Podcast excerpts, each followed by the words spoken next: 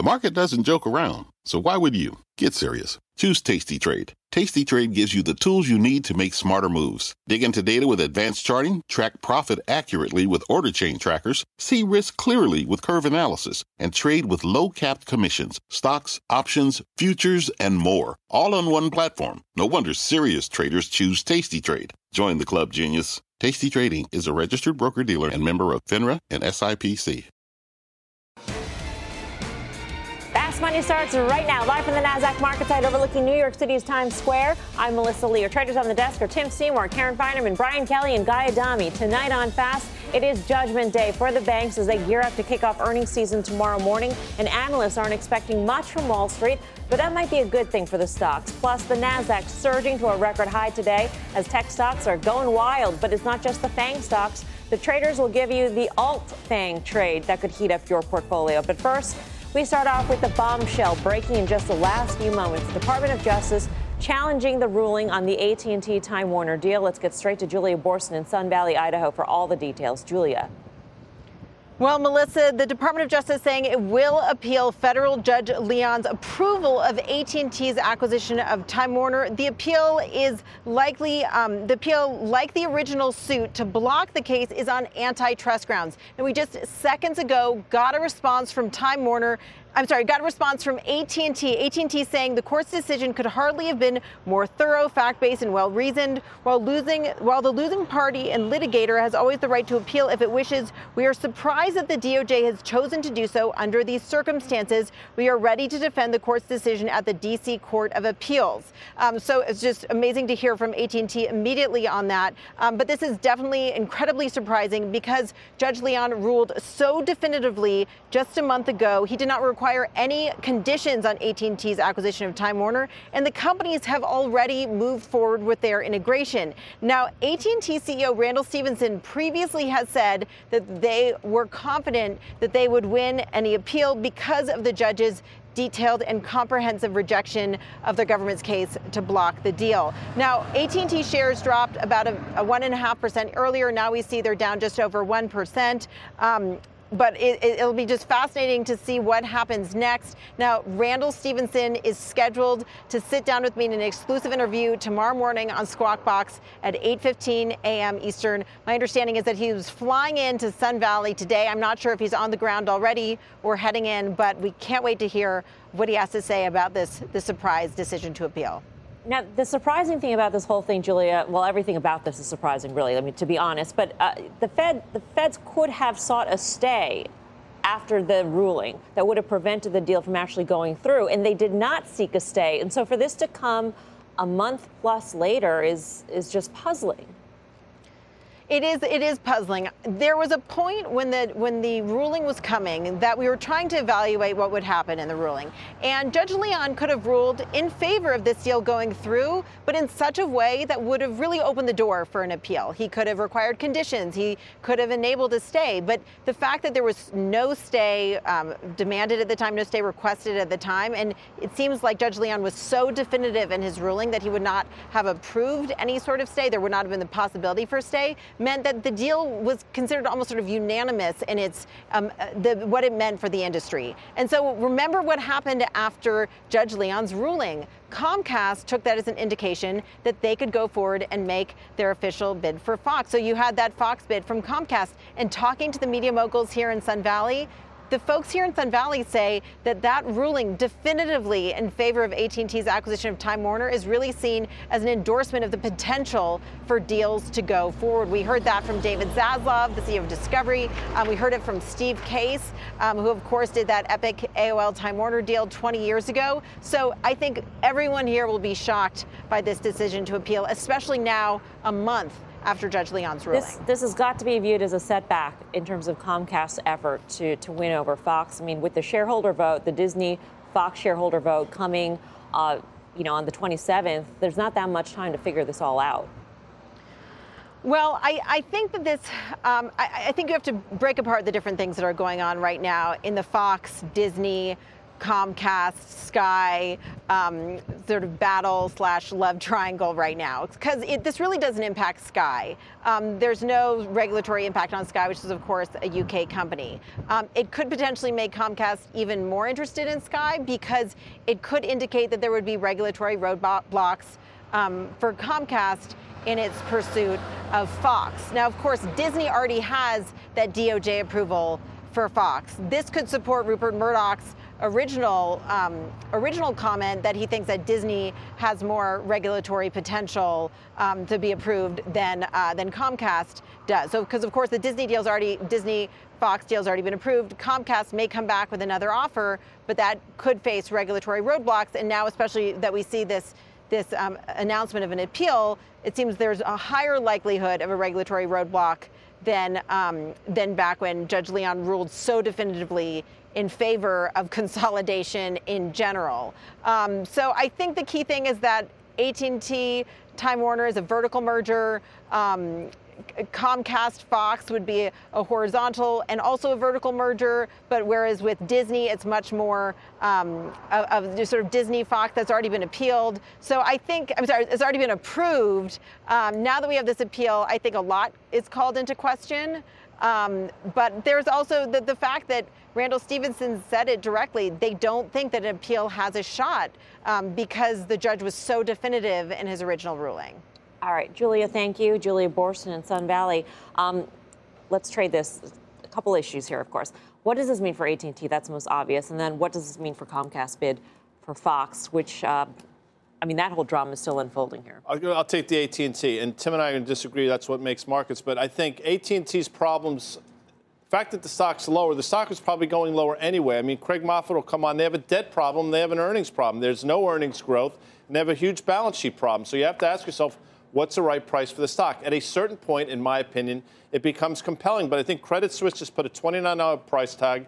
That's obviously lower than we are now, and I think that's where the trend continues. So I get this is a big news story, but I think it was trending that way lower anyway. Doesn't this well, make the make the situation all that much worse? They're going to be entangled in another legal battle on top of what it, it does. but I mean, look, AT and T stock has been damned if it does, damned if it doesn't on this. I mean, AT and T stock has been in free fall. Um, for the last six months, and, and even going back to the first announcement by the DOJ that they were going to pursue an antitrust. So um, uh, to me, seeing the stock fall on this news is kind of crazy because the stock didn't rise when it got the approval. Um, you're, you're playing AT&T for, for two reasons. One, I think just the multiple at this point is so darn cheap. I totally agree with Guy that the balance sheet is one thing, the margins are another. Look, the wireless space is uber, uber competitive right now, but I think these guys actually have a pathway to go, to go straight to the consumer. And I think I believe in the vision, and I believe that they got these assets in Time Warner if this deal does go through, and we've, you know, we don't know that. Very, very cheap relative what's going on in the rest of the sector.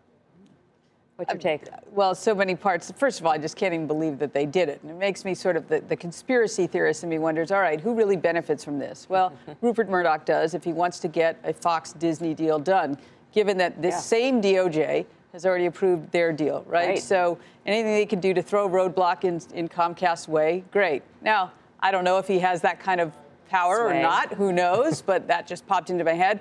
Also, it makes me think okay, if Fox Disney is more likely than Comcast Sky is also more likely, which means Sky should probably not trade at the premium over their last bid that it that it currently does. I just I can't understand who I don't know if it was the Solicitor General or who was it the president who ultimately made this decision to appeal on a case that was embarrassing in the first place right. because they were so resoundly rejected. The Solicitor come back General and do it again. Was apparently the roadblock internally inside the DOJ that they needed they needed to, to, to get to go after. How did they get him how did on they board? I, I, don't know. I, it just makes know, no sense yeah. to me. The whole been, the whole thing's nuts. I mean, you know, we're, we're supposed to be in an environment where it's business friendly, and you've got you know lawsuit after lawsuit, DOJ coming in, appeals. It's insane. But let's just take AT and T and forget all the news and just look at the way it's traded and why you might want to buy it. You look at AT&T, $30, give or take 25 cents, has pretty much been the support level for a long time here.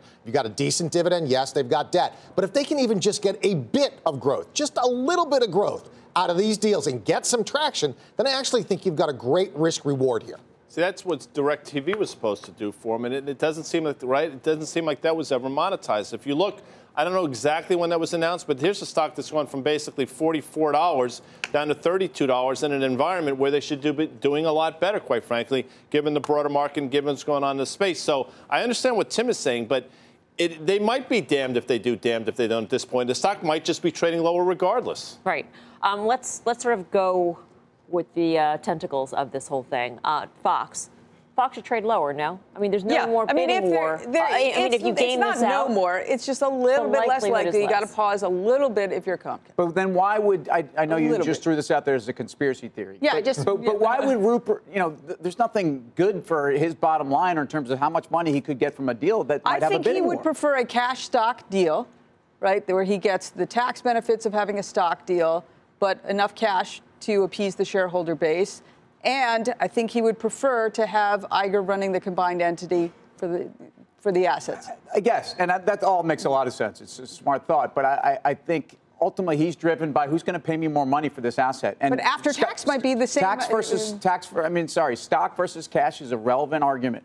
Um, but right now, it looks like Fox. Uh, uh, Comcast had a lot more aggression to go after those Fox assets. But even if you were open to the highest dollar for your company, wouldn't this make you question as to whether or not you can get regulatory approval, which would then, you know, that Right. would be a mark Is a against dollar a today or July 27th Right. or whenever they It's gonna be worth No question, and, and let's let's be clear. I mean, Comcast went into high gear the minute this this Yeah. AT and T Time Warner deal got resolved. So abs- absolutely right, and what we've already said a few times today. It looks like Disney uh, and and Fox is a deal that the regulators are cool on. In fact, I think we knew that months ago. Yeah, but but to your point, I think what it does is it just throws cold water on any type of you know merger friends or anything because now you got to think about this again. Now maybe this doesn't go through, probably doesn't, but at least you have to think about it. So it takes some of the premium off some of these stocks. Again, I still keep going back. Look look at how the stocks are trading. I would have rather seen all of these people buy some sort of esports, EA Games, Take Two, something like that. That to me is where the growth is. I don't understand this whole thing. The, the whole deal is crazy to me.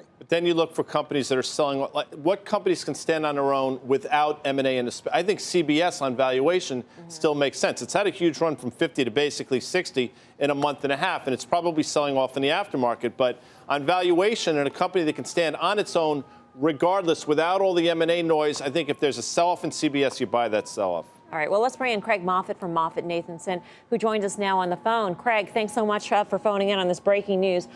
What's your take of what's going on here? Well, I, I'm as surprised as everybody else. Uh, the the the decision was a resounding decision, and the judge went out of his way to say, "Don't bother to appeal this." Um, and from what I, from what we understand, the Solicitor General um, was pushing back to the DOJ and uh, was himself uh, resistant to the idea of appealing the transaction. So, uh, so.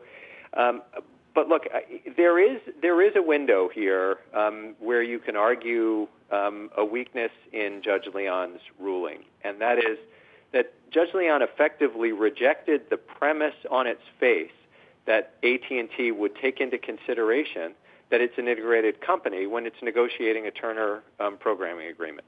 And his logic was, well, the people at Comcast said that NBC doesn't take into account that they're owned by Comcast. They don't negotiate any differently, so why would it matter? And it's just not a terribly credible argument to say that an integrated company doesn't take into account that it's an integrated company. And if you reject that premise, I suppose there's at least a little sliver of a window to say that the, the, there's a, a basis for an appeal here. That has to be, at least my, my early guess is that has to be what they appeal. I don't know what their odds are, but that has to be the argument that they make. Let's say that sliver becomes the wedge um, with which the, the feds are able to overturn the ruling. Um, how does AT&T undo undo what's been done? Has there been a lot of integration? And ultimately, do you think AT&T is better off without the deal? Well, it's funny. So first on the the integration, remember when they closed this deal, um, it, they agreed with the DOJ that uh, in return for for not seeking a stay, they would keep the two assets separate until the DOJ formally decided whether they would appeal. So now the DOJ will have to make sure they don't start with the integration, but up to now they haven't really started the integration of the two companies, or at least supposedly they haven't started the integration. So that in itself shouldn't be um, too big a hurdle. Um, again, the, the, real the real issue here is just um, the, the the the decision from Judge Leon was so definitive that it, it it's I, I made one argument that they would make, but there aren't a lot of arguments you can make for appealing this case, and um, and so it, it's a it has to be a surprise. Um, the the second part of your question, um, uh, which is, are they better off or worse off? I've always thought that they were better off for the income statement, but worse off for the balance sheet if they have Time Warner. And so, um, whether you think the balance sheet is more important or the income statement is more important determines whether it's good news or bad news. Um, the balance sheet has been dominating the conversation, and so, uh, um, uh, like Guy, I was surprised that it didn't actually trade up a little bit um, after after this announcement because up to now, people have been treating it as bad news. So, if you think that this uh, decision is unlikely to be overturned, do you think that how do you where do you stand on how this might impact Comcast's bid for Fox? I, I think it, it, the the the way the, you guys had it was exactly right. That this gives air cover to the Fox board to choose the Disney bid instead. That's what they want to do anyway. This just strengthens their hand in doing that, and so it is another nail in the coffin of any real chance for Comcast to get that asset. I think the market was already trading based on today's uh, or, or last night's Comcast bid for uh, for Sky. I think the market was already trading the expectation that Comcast was all but out of it for Fox. Right. Um, and I think now this is sort of the last nail in that coffin. So right. um, it, they're probably you're probably not going to see Comcast be able to do much more on Fox is my guess. And now you have to just figure out how hard are they going to go to try to get Sky as a standalone, and then what happens in the fact that in, in the circumstance that in that case Disney would own part of Sky and Comcast would own the majority. How quickly uh, could this appeal take place, Craig, in your view? And um, will this stall any other potential media mergers that could be in the works? I mean, the Allen Company conference is going on right now in Sun Valley. I'm sure everybody's talking about who's going to buy whom uh, or who I can sell this company to, and, and maybe that all gets stopped. Yeah, it, it, it's remember everything was frozen while the deal was pending, and for all intents and purposes, the deal is pending again. So um, I, it's not crazy to think that a lot of this stuff is going to be frozen. Again, with with the exception of Fox, because they already have the green light at Fox to go forward um, with Disney. That is. Um, I, I don't know how quickly this could happen. Um, I think you'd probably have the DOJ asking for at least a, a very expedited decision about whether the, the court will take the appeal. That you might be able to get done in a matter of weeks. Um, but then if they take the appeal, how long it would take um, for the appeal to happen, I don't know. All right. Craig, thank you so much. Great to have your analysis on this breaking news. Craig Moffett of Moffett Nathanson. I just think of Sun Valley as like a huge dance party, and I know, and then all of a sudden it just showed up, and like and the, the music, music stops, yeah. and somebody yeah. turned the lights on. Yeah. A whole different. That usually happens when I walk in. Every night. Everybody leaves. What's your what, okay? Let's what's say you my trade, trade off the what, back yeah. of all? What's the most interesting is, or trade is there one right now? Maybe yeah, I there think, isn't one. Well, I think this probably. I mean, if Viacom was bid up on any of the takeover speculation, I think that hurts Viacom in a major way. But I think CBS, out of all the ones you look at, can stand on its own in this environment. AT&T, just on valuation, it's a wireless company, better than Verizon. That's my view. I'll go a little wild and say Lionsgate for the content. We'll have much more on this story as it develops throughout the hour. And don't forget, AT&T CEO Randall Stephenson will join us tomorrow morning, 8.15 a.m. on Squawk Box. Coming up. Right now, McDonald's is falling after hours on reports of a foodborne illness linked to the fast food chain. We'll bring you the latest details. Plus, it's Judgment Day for the beaten down bank stocks. With earnings kicking off tomorrow, Top Technician says this could be the perfect buying opportunity. Plus, this crypto investor is so bullish, he said he put his mother's money in Bitcoin. So, what's he telling his mom now about the Bitcoin bear market? He will be here. We are live from Times Square in New York City. Much more fast money right after this.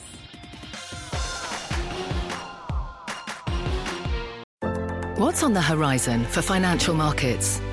At PGIM, it's a question that over 1,400 investment professionals relentlessly research in pursuit of your long term goals. Specialized across asset classes, but united in collaboration, our teams provide global and local expertise. Our investments shape tomorrow, today. Pursue your tomorrow with PGIM, a leading global asset manager. Welcome back to Fast Money. We've got a news alert on McDonald's, which is sinking in the after hour session. Kate Rogers is in the newsroom with the details. Kate. Hi, Melissa. That's right. The Illinois Department of Public Health says it's received confirmation of approximately 90 cases of foodborne illness and says the initial investigation indicates a link to consumption of McDonald's salads produced for McDonald's restaurants. They're saying approximately a quarter of the Illinois cases reported eating salads from McDonald's in the days before they came ill. They also mentioned the Iowa Department of Public Health has noted a similar increase in cases In a statement, they said, quote, although a link has been made to salads sold in McDonald's restaurants in some Illinois cases, public health officials continue to investigate other sources. As you mentioned, the stock is down around 1% in the after hours here on light volume. We also reached out to McDonald's for comment, but we have not yet heard back from them. We'll let you know if we do. Back over to you. Kate, right now, do we know if this is confined to a, a certain restaurant or a restaurant in, in, a particular city, or if this has to do with the supply chain?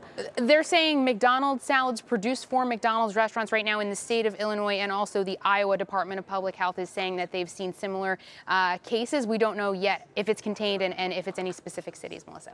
All right, Kate, thank you. Kate Rogers in the newsroom you, you hear this and you think Chipotle. Is right. this going to mm-hmm. be McDonald's Chipotle moment? What do you think? Well, listen, the chart looked terrible going into this, so it's certainly not going to help out. Now, if this is an isolated event, these things happen. It's probably you probably ignore it, but you do have to con- be concerned that you have some kind of reputational hit here. I, come on. I mean, I'm not going to McDonald's for a chef salad. I'm, I'm, going there for a burger. By the way, the irony here is that McDonald's going to fresh beef, and I think there's a halo effect on their brand from this. They haven't even pinpointed, but let's say they do. Well, what's on that fresh beef burger? Well, is lettuce on that fresh beef burger? I, I don't know, but I think people I are not. But, but, when I go to Chipotle, I'm going there for a meal where lettuce and fresh vegetables are a key part of what I'm doing. I I just don't think this is the same thing. Obviously, we don't know the details here. We don't. But if you think about the brand, you think about where McDonald's is coming from, Chipotle's whole world is built off of we are natural, we are organic, we're different. Um, and McDonald's, frankly, has not done that. And McDonald's been very successful in a world without that. However, if you're looking at McDonald's for a reason to sell on valuation, which is, I mean, I think it's we all fair. agree yeah. it's, it's gotten a little expensive, and Although, the earnings growth might not at, be there. But look at Shake Shack. I mean, look look at Chipotle. Different, different. I worked at Shake Shack. I didn't work. You at worked at every one of them. I mean, I, you know. I mean, it's. By the way, you probably list. could tell us a thing or two about the inside. You know, I look. I just look at the sector, and the irony again is that that entire sector's been on fire. If you've been a beaten up fast food company over the last six months, you've, you've been on fire. That's Denny's, um, that's Shake Shack, that's, that's Chipotle. It's, I don't think this is that time. So these quick serve restaurants, Karen? Uh, well, I don't. I'm along Del Taco.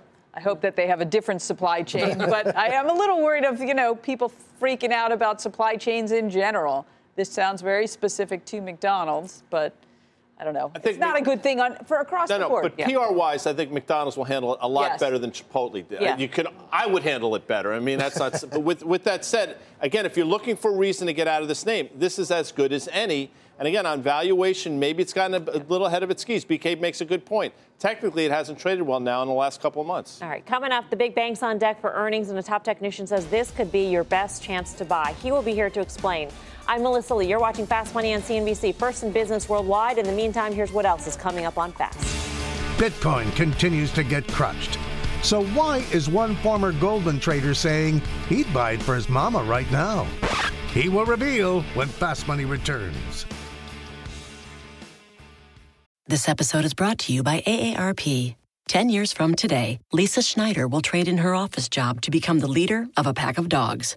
As the owner of her own dog rescue, that is. A second act made possible by the reskilling courses Lisa's taking now with AARP to help make sure her income lives as long as she does. And she can finally run with the big dogs and the small dogs who just think they're big dogs. That's why the younger you are, the more you need AARP. Learn more at aarp.org/skills. CNBC has quick and easy to understand business news updates at the open, midday, and close every weekday. Markets, money, and more from Wall Street to Main Street. I'm CNBC's Jessica Ettinger. Follow and listen to CNBC Business News Updates wherever you get your podcasts. Welcome back to Fast Money. Judgment Day is imminent for the banks, with a number of the big banks set to report earnings tomorrow. And investors have hardly been kind to the group in the last three months. Goldman Sachs has plunged 13%, while Bank of America and JP Morgan have both dropped 6%. Citigroup also slumped 5% in that time, leaving many hoping that earnings could mark a big bank revival. Leslie Picker's back at headquarters to tell us what we can expect. Hi, Leslie. Hey, Melissa. That's right. Bank investors are pinning their hopes on earnings for a much needed boost to their stock prices. We'll see results from JP Morgan, Citigroup, Group and Wells Fargo tomorrow with Bank of America, Goldman Sachs, and Morgan Stanley reporting next week. Now, this recent pessimism surrounding the industry has created what analysts consider to be a low bar when it comes to second quarter numbers. Analysts believe that banks simply have to report numbers in line with expectations, with potential surprises to the upside stemming from a recent shift in the yield curve, a potential pickup in loan demand, and a benefit from regulatory reform. One problem spot could actually be mortgage revenue, which analysts expect to decline year over year due to the impact of higher rates. The main reason, though, for some of this recent underperformance the yield curve, which has spent much of the last few years flattening. Additionally, some investors are concerned that bank earnings have already peaked.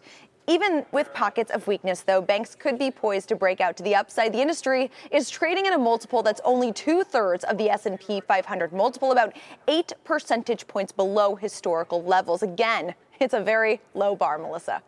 All right. Thank you, Leslie. Leslie Picker in the newsroom. Our next guest says the banks are looking so bad ahead of earnings, they might actually be worth buying. We're going off the charts with Fundstrat's Robert Sluymer. He's over at the Plasma to break it all down. Hi, Rob. Hey, Melissa. Thanks very much. So, if we're going to talk about banks, we've got to talk about the yield, uh, the 10-year bond yield and yield curve as a starting point. So, I think if we look at the 10-year bond yield, remember banks bottomed back in the uh, first quarter of 2016, ahead of where the 10-year bond yield bottomed. But there's been this sort of stair step pattern in yields, and now we're over by the 200 day moving average. It's really been in a trading range. That 270 to 265 level, the, t- the uh, 40 week or 200 day moving average is at 270. So I think there's actually quite a bit of support for bond yields at this level. Now, the yield curve, the 210 spread at least, has been heading all the way down, heading down through much of 16 and into 17. So that really hasn't provided a lot of support. But the banks have been able to move up higher. So that may not be as important as a lot of people are talking about. Now, when we look at the bank index, it's actually sitting at some fairly important support here as well, right around the 200 day moving average. We'd highlighted this a couple of weeks ago. The banks are down from those levels, but it's sitting right at the low end of that 2018 trading range. So expectations look very low from a technical standpoint going into earnings. And when we look at this momentum indicator, the RSI, it's not deeply oversold, but it's certainly not overbought in the same way that we saw coming into the beginning of the year. It's sort of neutral, it's around 40, 46 or so. And I think the, re- the response here is that we're going to get an upside move in the banks. So let's look at a couple of names, two big names, JP Morgan, and we've seen this pattern before. It trades sideways, catches up to its 200 day, trades sideways, right around the 200 day. I think sentiment is very weak going into these numbers. I think they're at support. The momentum data is trying to hook up. I think it's a positive technical setup. Finally, when we look at Bank America, same type of pattern, trading sideways over to the 200 day, see the same thing here, slightly below it. It's not a magic line, it's a general support level. And I think with the banks coming down, along with cyclicals throughout 2018, there's a pretty optimistic setup from a technical standpoint right here. Rob, why don't you come on over? You just asked him. You didn't ask. I'm tired of asking you guys. I'm she doesn't ask us wow. anything, but she asked the guest. Yeah. Rob, why don't you in just Robert's come case, over? Yeah. you know what? That, that's good. I mean, this is not a democracy. We're no, not, not right now. It's anymore. not. Yeah. not. It used to be. No. Okay. Robert, so the, the chart relative to the S&P 500, the banks, it was it bank strength or JP Morgan strength relative to the S&P 500? At the, the bottom of that chart yeah, was the was, RSI, the momentum indicator. No, but the rel, but the rel, no relative performance to the S&P 500, not the RSI. That's right. Well, the, R, the, the relative performance of the 500 was not on that yeah. chart, but it's been terrible. Okay. And it's been terrible since the beginning of uh, uh, 2018, where they peaked along with many cyclicals, right? If you think about that's yeah. the chart I was talking about. That's the last one that. Oh no, that's relative. Well, sorry, that's yeah, RSI. Actually, yeah. Yeah. So that's a, that's a, just a momentum indicator. Uh, but it actually has the very same profile of the relative performance, straight down throughout 2018, and the relative strength to the market has been a lot worse. Now, at these levels, really my call is that if you look at this consolidation that we've seen in cyclicals and banks throughout 18, we're six months into it. Expectations have come down a long way. If you look at the economic surprise data for the G10, mm-hmm. basically peaked in 2000, uh, beginning of 18. It's really oversold and starting to hook up. Now, it doesn't necessarily mean yields are going to uh, scream to the upside from here, But I do think that the sentiment for cyclicals for banks in general is a little bit overdone at these levels. I think these stocks pop in earnings. So, Robert, you're, you're looking at a lot of large cap banks that might be in the ETF XLF. What about the, the regional banks, KRE? Do you look at those? To my eye, they look a little weaker than the, than the big caps? Well, today they certainly looked a lot weaker, and maybe sort of this week. But in general, I actually think the chart looks better. If you look at the relative performance of the KRE to the BKX throughout 18, it's actually held in much better. So I actually think the regionals have better selective, but better looking technical profiles. Many of these names have gone over their 200 uh, day moving average and are starting to accelerate. All right, Rob, thank you. Rob Sluymer of Fundstrat. What are you looking for tomorrow morning? Uh, hopefully, green, green. I am. Lo- it's Judgment Day. It's Judgment Day for my portfolio as well. Big egg exposure to all of them. Tomorrow, only we're going to see J.P. Morgan, but that should give us some insight into a lot of different things. Loan growth, talked about a lot, and, and then capital markets as well. So for me, though, Citi represents the biggest upside potential. But I'm yeah. long all three Citi, Bank America, JP Morgan. Uh, look, I, I, think it's going to be a moderate quarter, but I think for most of these guys, it, JP Morgan's going to be mean record profits. Loan syndication growth is best it's been since 2007. You've got M&A, as Karen pointed out, which for two quarters in a row has been very strong. And the net interest margins, folks, continue to eke higher. Uh, but the most important thing is valuations at 9.9 times. You're at the bottom of a historical range. Absolute bottom. Is that fair in this environment? Were the bank earnings last quarter uh, pretty decent? They were decent. They, they were, were, all decent. And, and the, price action well. was miserable. Yeah. And that's been the case for but quite some time. But they ran into those earnings. They did run into those earnings. Yeah. But then you wanted, we didn't bring this up, but Dan Nathan has, and I talked about it a while back. XLF, you have a you technician out there, armchair technician, you want to play the game? Pull up an XLF chart and go back to 07, look where it topped out, and look where it topped out earlier this year, basically 30 and a half.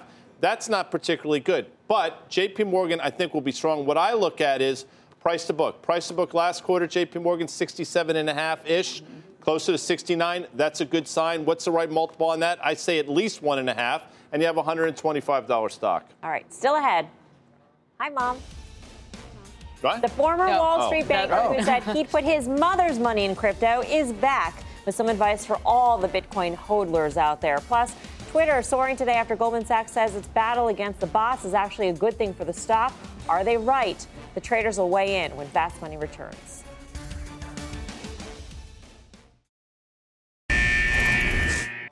Welcome back to Fast Money. We've got a Bitcoin alert for you. Mobile trading app Robinhood has added new cryptocurrencies to its service. Let's get down to the to the New York Stock Exchange and check in with Bob Pisani. Hey, Bob. Hello, Melissa. Robinhood, the mobile stock trading app, has added two new cryptocurrencies. Litecoin and Bitcoin Cash have been added. They join Bitcoin and Ethereum. Now, Robinhood launched these crypto trading services back in February. Robinhood says their crypto platform is available in 17 U.S. states, but they expect it to be available in all of the states by the end of 2018. Now, there's certainly no shortage of these platforms to trade cryptocurrencies. You all know that. There's the largest U.S. based platform. That's Coinbase, of course, but there's dozens of others out there, including Kraken, Poloniex, Bitfinex, Bittrex, both in and out of the United States. Any difference between these platforms? To me, uh, the most important thing today is that Robinhood really offers a no fee trading service. That's quite remarkable. Coinbase could charge almost 4%. Many of the other exchanges charge 25 to 50 basis points. Robinhood seems to be hoping that they'll get more customers in the door for other kinds of trades. They're likely selling those orders, by the way, to market makers and collecting some kind of fee. Now, whether Robinhood, which is an app that appeals primarily to more casual traders, can pull in serious crypto traders, uh, that's the issue. That remains to be seen. The other platforms charge fees, but they're used, frankly, by more serious traders. Regardless, it's good news in general for everyone involved in the community because they're likely to see a bit more downward pressure on the fee structure overall. Keep in mind, this moves into the crypto space come even as Bitcoin continues to sell off. Remember, it's down more than 50% this year. Back to you, Melissa. All right, Bob. Thanks, Bob Pisani. Um, were you surprised, BK, that there wasn't a better reaction in the yeah. price of, of Bitcoin it's, Cash? It's funny. It, show, it, goes right to exactly how dour the sentiment is in crypto right now. If this news had come out in December, these things would have been up 10, 15% in the day. That news came out, and people went, oh, there's nothing going on. I mean, it was it was amazing. I, it's very positive news in the long run for the sector. Uh, Robinhood has five million accounts now. Part of that is due to using Bitcoin and crypto as a loss leader. Um, so in general, I think it's very positive. But I was disappointed in today's reaction. All right. Well, back in June, we asked our next guest if he would invest his mother's money in cryptocurrencies. Here's what he had to say. Yeah, absolutely. And it's all Really? about sizing appropriately. So even if you're the most conservative investor out there, right? Just because there's a lot of volatility, the actual risk adjusted returns are, are quite good relative to other asset classes. Mom's always right, but maybe not this time. Bitcoin is down about 7% since that call. Joining us now is Christopher Matta, the co founder of Crescent Crypto Asset Management. He's back. He's brought some more advice for his mom, all the other moms out there in the hodlers. what do you tell your mom? She's probably like, hey, son, what happened? Look, I would say stay calm. Uh, this is a long term investment, which is what I said last time earlier in that clip.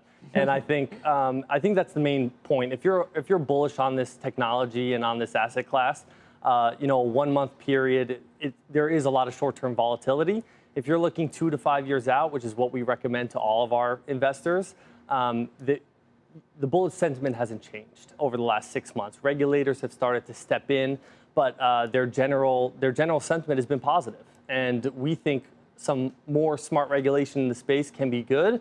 And right now, we're trading in a tight band, and we think over the long term we'll continue to appreciate. Are you worried that, that maybe the cryptocurrencies aren't acting like they used to act because there are certain structural changes to how they're traded? I mean, with the introduction of Bitcoin futures, for instance, that creates a whole other, you know, that, that may Yeah. have dampened volatility on a permanent basis. I mean, BK was noting how the reaction in the coins that were added to Robinhood today, there was no reaction. It was they still traded lower. Things aren't trading as they used to trade. Yeah, but the volatility has still continued to stay at a heightened level. It's not like uh, it's tough to draw a correlation between the futures launching and then decreased volatility or, or downward trend. I don't think there's necessarily causation there. Um, I think over the long term, uh, additional additional products like ETFs and things can help increase the access to the to the asset class, which will ultimately be a positive catalyst for the space. Uh, I think right now we're just in a downward trend, which we've been uh, in several times in the past in the cryptocurrency space. So anyone that's been in investing for the past several years has seen 70% pullbacks multiple times before. Like I said, if I was giving advice to holders, it would be stay calm, steady hands. Uh, if you're bullish for the long term, 6,000 is a, is a decent entry point and, and continue to hold. So, Chris, what about new buyers? I mean, we need fresh money. A lot of the run up that we had in November, December was the speculative frenzy, new retail money coming in. What are you seeing from your fund stance? Are you seeing new buyers coming in, new investors? We are. We're still seeing new investors come in that are interested in the space, and thankfully, smarter heads prevail in, in that they see this pullback and see a better entry point. You know, you want to buy low and sell high. Unfortunately, a lot of people in the crypto space bought at 20,000 and, and sold at 10,000, uh, panic sell. Um, and I think over the long term, as the infrastructure continues to get built, that's one of the biggest key pieces. As ETFs get launched, as there's options that are available, as the custody uh, piece gets fi- figured out, and the infrastructure around security continues to improve, that will help bring not only retail people into the space, but also the institutional money that's kind of been sitting on the sideline waiting. If scarcity value was the reason to own Bitcoin pre futures, did futures market basically diminish that scarcity value and take one of the catalysts away? I think that's what happened with gold, by the way, with the gold ETF. I don't know if you can make that comparison, but that's my view. Although that's physically backed, isn't it? Well, you would. Well, that's a much lo- yes and no, quite frankly. No, I think I think the scarcity's still there, and holding holding the underlying Bitcoin, you're going to get, unfortunately, all the forks and, and things that come along with that. That are that it makes it more complex to hold uh, the, the futures, which aren't physically settled. That's why I think ETFs that are physically backed or digitally backed um, by Bitcoin will be a huge impetus for the space. Um, but no, I, I can't make that connection at least at this point. All right. Uh, Chris, we're going to have to let you go. Uh, thank you so much. Good to see you again. Thanks, appreciate it. I, the argument I understand in terms of holder hodlers mm. have seen these drawdowns before, but at some point, as a trader, if you're if you're in this and it's not a five-year trade, it's it's something a little bit shorter term. At what point do you say, you know what, I'm not? I've seen seventy percent already. As a trader, if we if we're independent of, of what the underlying asset was, there you know you, you go in first of all with a stop loss or a, a risk level, and based upon the underlying volatility of the product, you give yourself a little rope or a lot of rope. You need a lot of rope here. Um, and every person that comes on that's an advocate of Bitcoin or the crypto space says, you know, look, we're, we're five or six years into a period where this is not in any way unnatural to what we've seen. What, what's interesting, or what would be interesting, Brian, it, what changes this thesis when every guy can come on here and say, you know what, I've got a lifetime to see this go higher?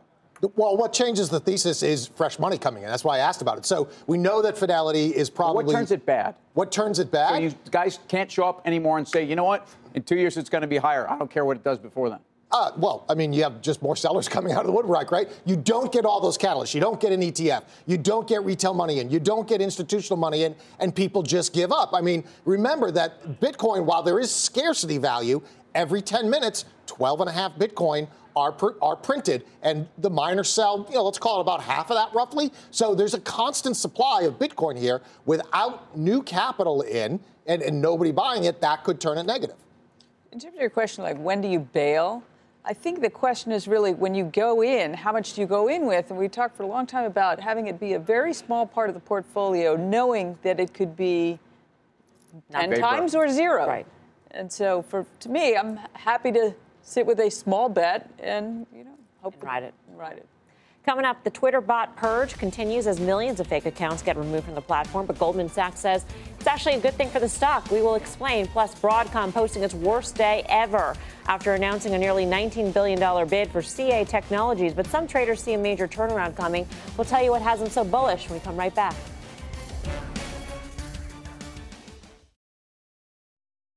They're doing a great job making sure that the platform is trusted and safe, and that's what it needs to be in order to have the information to show what's happening now in the world. Um, the world is changing pretty quickly, as we've seen over the last two years, and so it's just an arms race to stay up with all of the bad actors and the other factors that could influence the platform. But ultimately, I think they have the right orientation and prioritization to keep the platform healthy. That was former Twitter COO and SoFi CEO Anthony Noto talking to CNBC's Julia Boorstin about Twitter's battle with the bots in Sun Valley earlier today. The stock's been on a wild ride over the last week after reports surfaced that the company purged 70 million fake accounts in May and June. Goldman Sachs coming out with a note today calling the move good for Twitter's business, upping the price target on the stock to 55. So, are they right, Tim? I think they're absolutely right. And again, that 70 million accounts doesn't directly correlate to MAUs. So 360, 360-ish, I think they're well above that um, when you consider all the suspended accounts, but we don't want to consider them. Um, ultimately, I care about are they growing this user base? It's slow, but it's six quarters straight. They are still growing, and their ad revenue's up 29% or so. So you know, where is Easy in Sun Valley? Mm-hmm. Is a media. It's a media company, right? It's a media company, and to me, they are as unique as anybody out there, and they don't even need to be bought. Remember having a conversation when the stock was 18, and there was some talk about them getting bought out at $24. One of the conversations we had is if this deal doesn't go through, it might be the best thing that ever happened to Twitter.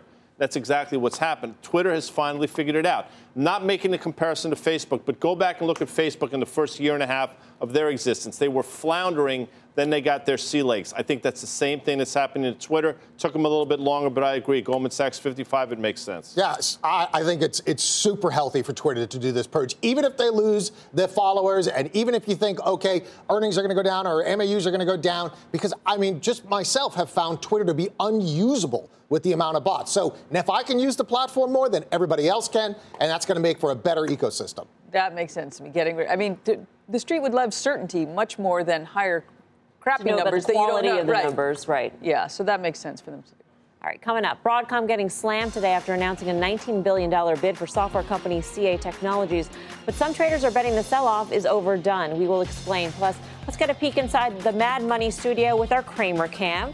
Tonight, Jim is taking a look at one group of stocks that's been overlooked amid all the trade war headlines. Meantime, much more fast money still ahead.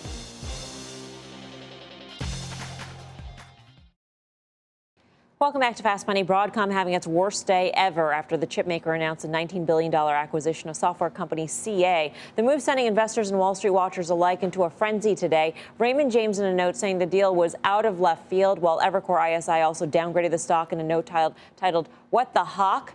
referring to Hock Tan, the CEO of Broadcom. Even Barron's questioning the motive behind the acquisition. So, did the CEO do the right thing here, or is Wall Street right to worry? Well, the stock indicates that it's right to worry, and a lot of people are saying, where did this come from? I mean, it makes no strategic sense for them to make this deal. Where did it come from? $19 billion is not insignificant for AVGO, and the stock is not traded all that well. It reeks to me, maybe, of a little bit of desperation. A stock that now has not performed over the last, I don't know, six months or so.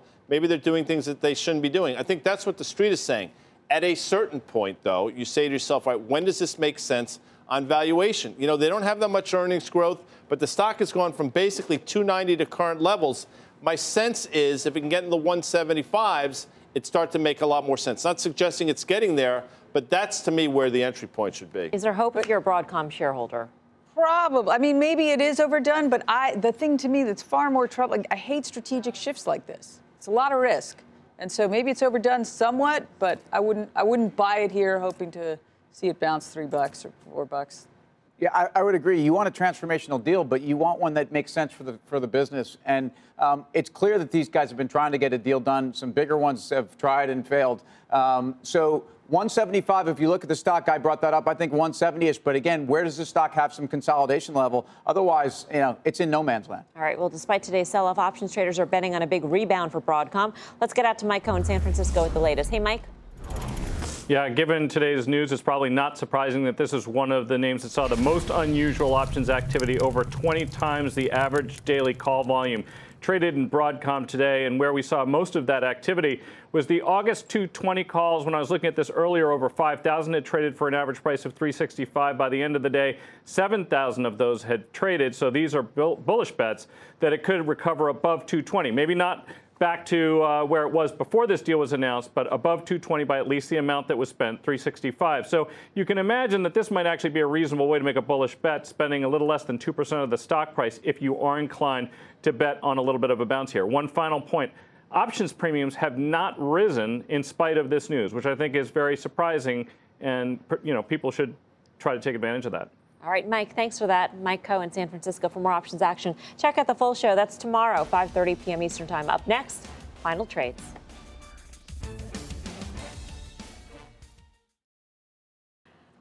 Welcome back to Fast. The big story of the after-hour session: the Department of Justice challenging the ruling on the AT&T Time Warner merger. And tomorrow, AT&T CEO Randall Stephenson will be on CNBC at 8:15 a.m. Eastern Time. You will not want to miss that news-making interview. Time for the final trade. Tim Seymour. Uh, this Twitter discussion got me fired up about Twitter. I think you get long the stock even after this move. Bull flag formation. Chairwoman. Yeah, I was going to say I want to go home with the one who brought me to the dance, Jamie Dimon. He didn't bring me to the dance. You but wish anyway, he did. Exactly. so I, am going home with the one I wish Still brought might. me to the dance. Long J.P. Morgan. BK. Well, if Jamie does right tomorrow and we get good earnings, I think the regional banks are the place to be. KRE. He would have been lucky to take you to the dance number. Wow. Very, very Your husband's lucky. probably not thrilled to hear this number two. But if CBS sells off on the back of all this noise, we all this craziness, I believe that CBS is a buy, Mel. All right. I'm Melissa Lee. Thanks so much for watching. See you back here tomorrow at 5 for more Fast Money. Meantime, don't go anywhere. Mad Money with Jim Cramer starts right now.